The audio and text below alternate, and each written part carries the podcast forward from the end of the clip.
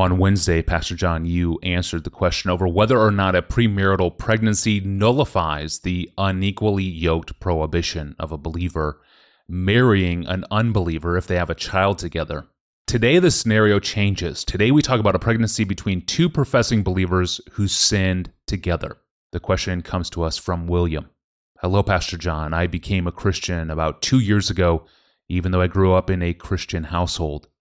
I am now greatly troubled to admit that I had sex with my girlfriend, who I met at church a few months ago. We are devastated at the sin that we have committed together despite the times we said we would not do it. Now I fear my girlfriend is pregnant. I have frantically listened to every podcast about abortion, and I'm such a hypocrite to let my mind even entertain this as an option when for years I declared that I never would.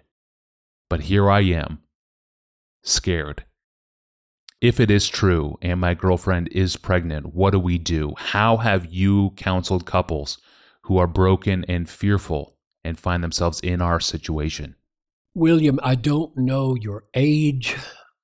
I don't know your maturity or spiritual condition or your parents or your church.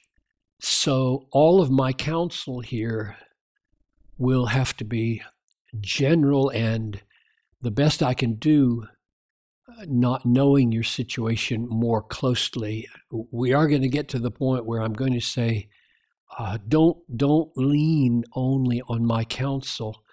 Uh, go to your pastor. Uh, but let's get there.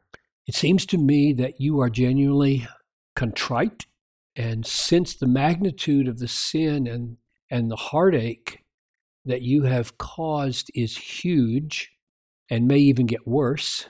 Yes, let me begin with a few encouraging things. First, the fact that you, as the man in this couple, have written to me and you didn't dump that responsibility onto your girlfriend is a good sign.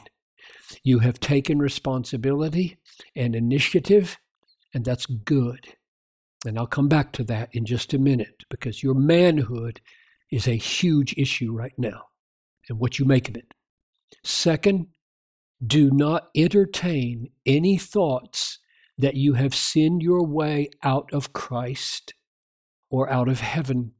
Those would be thoughts of the devil and his accusation.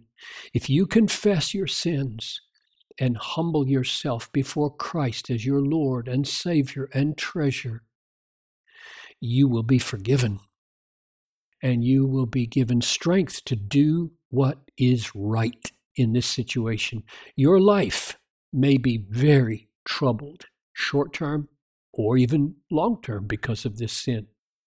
But God will turn all those troubles for your sanctification if you will trust Him and turn from sin and devote yourself utterly to Jesus. So here's what I would recommend and yes, I have spoken to others in your situation and told them these very things. First, you, you, William, are a man. That means that you bear a peculiar and primary responsibility for leadership in this relationship. That means that your sexual sin is aggravated by your failure to steward this leadership.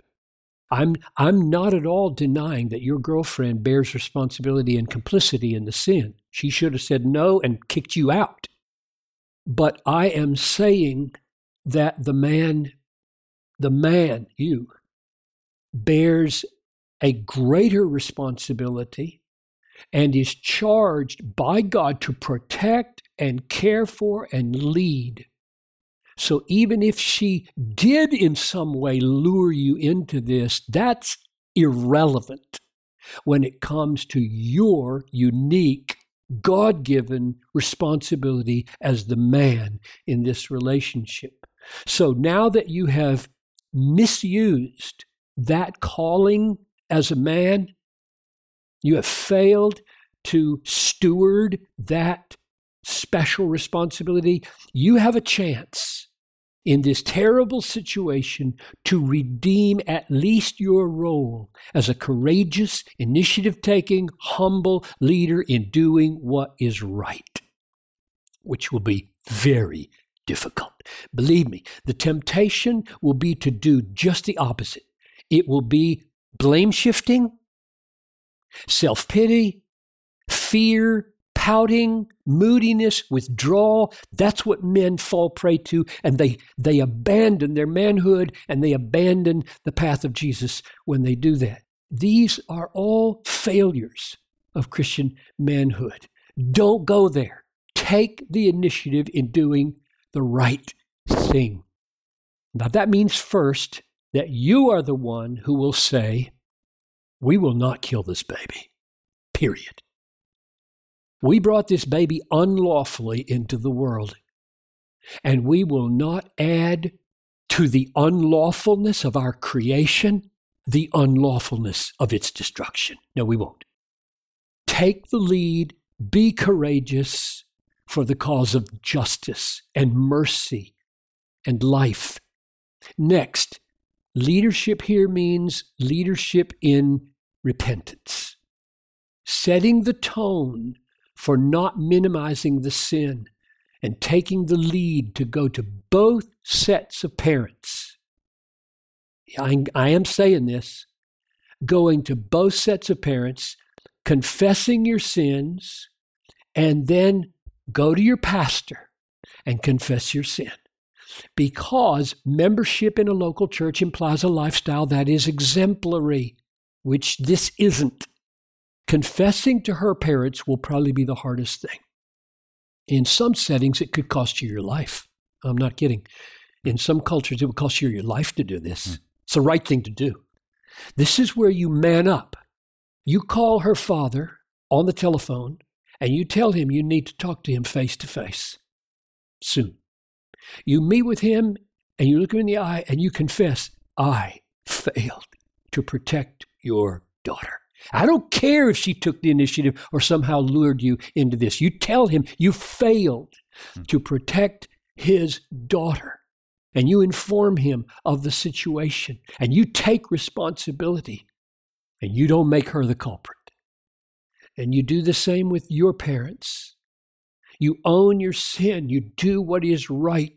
This is, this is your mission. Then you become a listener because you're going to get clobbered big time by parents. Probably. Maybe not. I don't know. Don't know anything about them. Don't know if they're believers.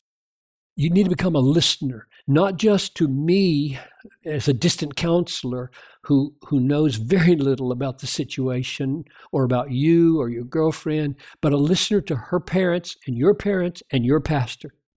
If parents are unbelievers, and want you to get an abortion, you tell them in all meekness and strength that you don't support that. And as much as you have any say in it, you won't go there. And you give them your best biblical explanation. And hopefully, when the shock and the initial anger eases, everyone will be able to put their heads together and think through a more just and merciful and hopeful future. And another thing that your leadership implies is the realization that your girlfriend will bear the greater weight immediately and practically for this sin because she must carry this baby now, give birth to the baby, sustain the baby in those early months. And this will be a huge alteration in her life. This is why we have so many abortions, because mothers and fathers put their own plans ahead of the life of the child as a mature Christian, a man, you will realize your girlfriend's heavy load in all this, and you will do everything in your power to lighten her load. Hmm. And killing children doesn't lighten her load. It doesn't. And you will help her through this because you are the one who bear most responsibility for it as a man who didn't own up to your peculiar responsibilities. With regard to the possibility of marrying each other, I would say don't go there just for the baby's sake. I don't know enough about you and your girlfriend to know whether marriage is advisable or not. You've only known each other two months. At least when you wrote that question, that was the case. That's, that's not enough to go on. You need time to know each other and, and whether a lifetime commitment would be advisable. If it turns out that marriage is advisable and your parents approve, that would probably be the best outcome. But in any case, don't despair because you don't know what the future holds. God calls you to faithful, obedient decisions right now. He does not assume that you can foresee all the consequences of those choices. That's his great work. He works everything together for good for those who love God, even when we can't imagine how that could be. So, what I'm calling you to, William, is dig down deep into the resources of Scripture and the Holy Spirit and faith and do the kinds of things that God especially calls a man to do in a crisis like this. This will be the hardest season of your life, so far at least. It will be a huge test of your faith and your manhood, and you will discover that Jesus is a great Savior and a great friend and a sufficient counselor. Amen. Very good. Thank you, Pastor John, for that counsel. And William, thanks for your willingness to send in such a, a personal question, uh, putting yourself forward uh, willingly to help so many others out there who are asking that same question or who will ask that same question in the future. Uh, may the Lord use this episode to reach those couples. Thank you for listening to the podcast. Over at our online home, you can explore about 1,300 past episodes, scan a list of our most popular ones, and read full transcripts. Even send us a question of your own. Go to desiringgod.org forward slash ask Pastor John. Well, if saving faith means treasuring Christ above all things, how do I know I was really saved when I think I was saved? We get this question quite a lot in the inbox. It's a great question. It's coming up on Monday. I'm your host, Tony Reinke, and we'll see you on the other side of the weekend.